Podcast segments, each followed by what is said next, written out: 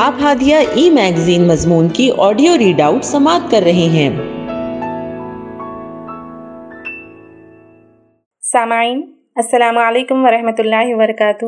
میں ناظرہ نیرہ، ہادیہ کے شمارے جون دو ہزار تیئیس کے مضمون کی آڈیو پروگرام میں آپ کا استقبال کرتی ہوں۔ آئیے ہم اس کا آغاز ہادیہ کے زمرے النور سے کرتے ہیں، جس کا عنوان ہے درس حدیث اور اس کے رائٹر طوبہ سعید ہیں۔ عن ابی حریرت عن النبی صلی اللہ علیہ وسلم قال ان اول ما يحاسب الناس به يوم القيامة من اعمالهم الصلاة. قال يقول ربنا جل وعز للملائكته وهو اعلم. انظروا في صلاة عبدي اتمها ام نخصها فإن كانت تامة كتبت له تامة وإن كان تخص منها شيئا قال انظروا هل لعبدي من تتبع فإن كان له تتبع قال، أتم لعبدي فريزته من تتبعه ثم تؤخذ الأعمال على ذاكم. ابو حریرہ رضی اللہ تعالیٰ عنہ سے مروی ہے۔ رسول اللہ صلی اللہ علیہ وسلم نے فرمایا، بے شک قیامت کے دن بندوں کے اعمال میں سب سے پہلے نماز کا حساب لیا جائے گا۔ چنانچہ اللہ رب العزت اپنے فرشتوں سے فرمائے گا، حالانکہ وہ سب کچھ خوب جاننے والا ہے، میرے بندے کی نمازوں کو دیکھو، مکمل ادا کی ہیں یا ناقص؟ اگر نمازیں مکمل ہوئیں تو نامہ اعمال میں مکمل لکھ دی جائیں گی۔ اگر ان میں کچھ نقص ہوا تو اللہ تعالیٰ فرمائے گا، دیکھو میرے بندے نے نوافل ادا کیے تھے یا نہیں۔ اگر نوافل ہوں گے تو اللہ تعالیٰ فرمائے گا، میرے بندے کے فرائض کی کمی کو اس کے نوافل سے پورا کر دو۔ پھر بقیہ اعمال کا حساب بھی اسی اسلوب سے ہوگا۔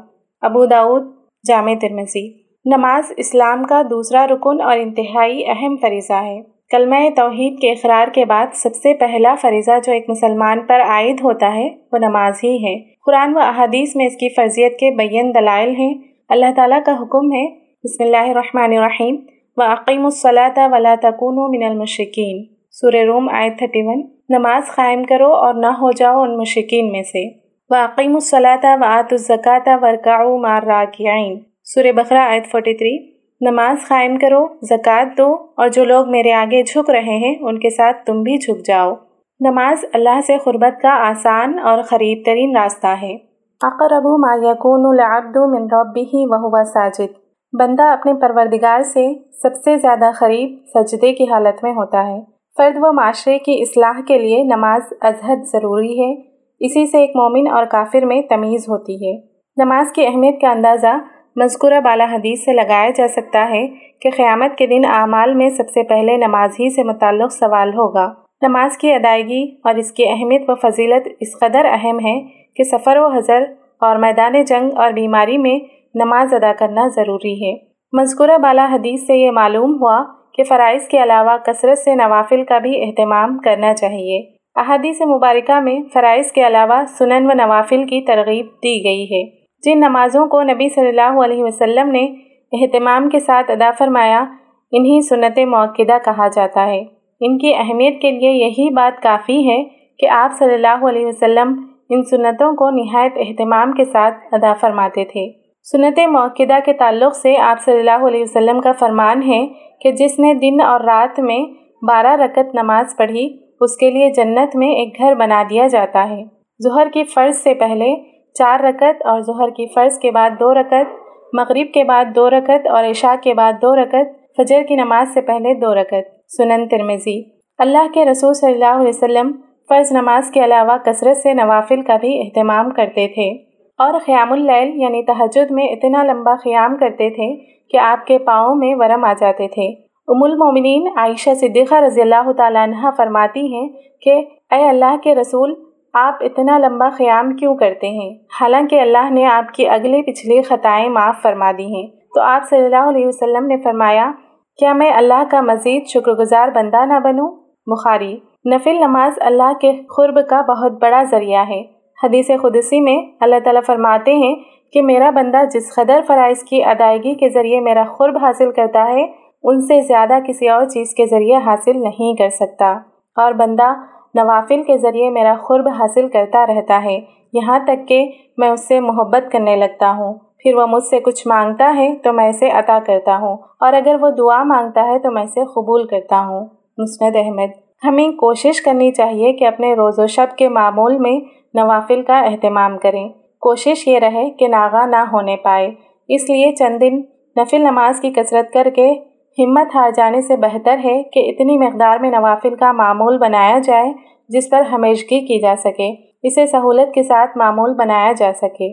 عائشہ رضی اللہ تعالیٰ عنہ فرماتی ہیں کہ نبی صلی اللہ علیہ وسلم نے فرمایا، اللہ کے نزدیک سب سے پسندیدہ عمل وہ ہے جس پر ہمیشگی ہو، اگرچہ وہ مقدار میں کم ہو۔ اور فرمایا کہ اتنے نفلی اعمال کی پابندی کرو جس کی ادائیگی کی طاقت رکھتے ہو۔ صحیح بخاری۔ فرض نماز باجماعت پڑھنے کی تلقین کی گئی اور جماعت کے ثواب اور فضیلت احادیث میں تفصیل سے بیان کیے گئے، لیکن نفل نماز کو گھر میں پڑھنے کی تلقین کی گئی۔ نبی صلی اللہ علیہ وسلم نے فرمایا کہ جب تم میں سے کوئی مسجد میں نماز کی ادائیگی کرے تو اسے چاہیے کہ اپنے گھر کے لیے نماز میں کچھ حصہ بچا رکھے۔ اللہ عز و جل اس نماز کے سبب اس کے گھر میں خیر و برکت عطا فرمائے گا۔ دین اسلام میں نفل نماز کی بڑی اہمیت اور فضیلت ہے۔ یہ بات ذہن نشین کر لینی چاہیے کہ شریعت نے ہر نیک عمل کی خاص حیثیت مقرر فرمائی ہے۔ اس عمل کو اس کی مقرر کردہ حیثیت سے آگے بڑھانا غیر شرعی بات ہے اور اس کو اس حیثیت سے نیچے گرانا بھی غیر شرعی ہے۔ اسی لیے ہر نیک عمل کو اس کی حیثیت اور درجے پر رکھتے ہوئے عمل کرنا چاہیے اور اسی حیثیت کے ساتھ اس کی ترغیب دینی چاہیے۔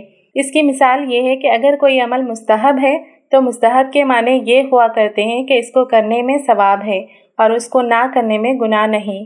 گویا یہ کہ اس کا چھوڑنا جائز ہے۔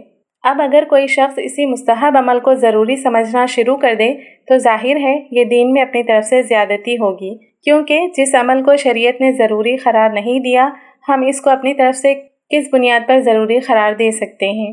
اسی لیے مستحب عمل کو ضروری سمجھنا اور نہ کرنے والوں کو ملامت کرنا شریعت کے خلاف ہے اور ایک مستحب کام کو اس کی حیثیت سے آگے بڑھانا ہے۔ خلاصہ یہ کہ نفل نماز کی اپنے ذات میں بڑی اہمیت ہے جو قیامت کے روز فرائض کی کمی کو پورا بھی کرے گی، جس کا تقاضا یہ ہے کہ ہر مومن کو چاہیے کہ اس کے معمولات میں نفل نماز کا غیر معمولی حصہ ہو، لیکن اس کو فرض پر مقدم نہ کیا جائے اور نہ اس کو ضروری سمجھا جائے اور نہ ہی نفل نہ پڑھنے والوں کو ملامت کی جائے۔ اس لیے افراد و تفرید سے بچتے ہوئے نفل نمازوں کا اہتمام ہونا چاہیے۔ ہادیہ مضمون کی آڈیو سماعت کرنے کے لیے شکریہ۔ امید ہے کہ آپ کو پسند آیا ہوگا۔ ہمیں آپ کے مشورے کا انتظار رہے گا۔ اپنا مشورہ، تبصرہ اور مضامین editor at Hadiya dot in پر ارسال کریں اور ہادیہ ای میگزین کے مضامین کو پڑھنے کے لیے website W W W dot Hadiya dot in subscribe کریں۔ انشاءاللہ، ہم اگلے ہادیہ ای میگزین کے شمارے سے دلچسپ مضامین کی آڈیو لے کر حاضر ہوں گے۔ تب تک کے لیے اجازت۔ اللہ حافظ۔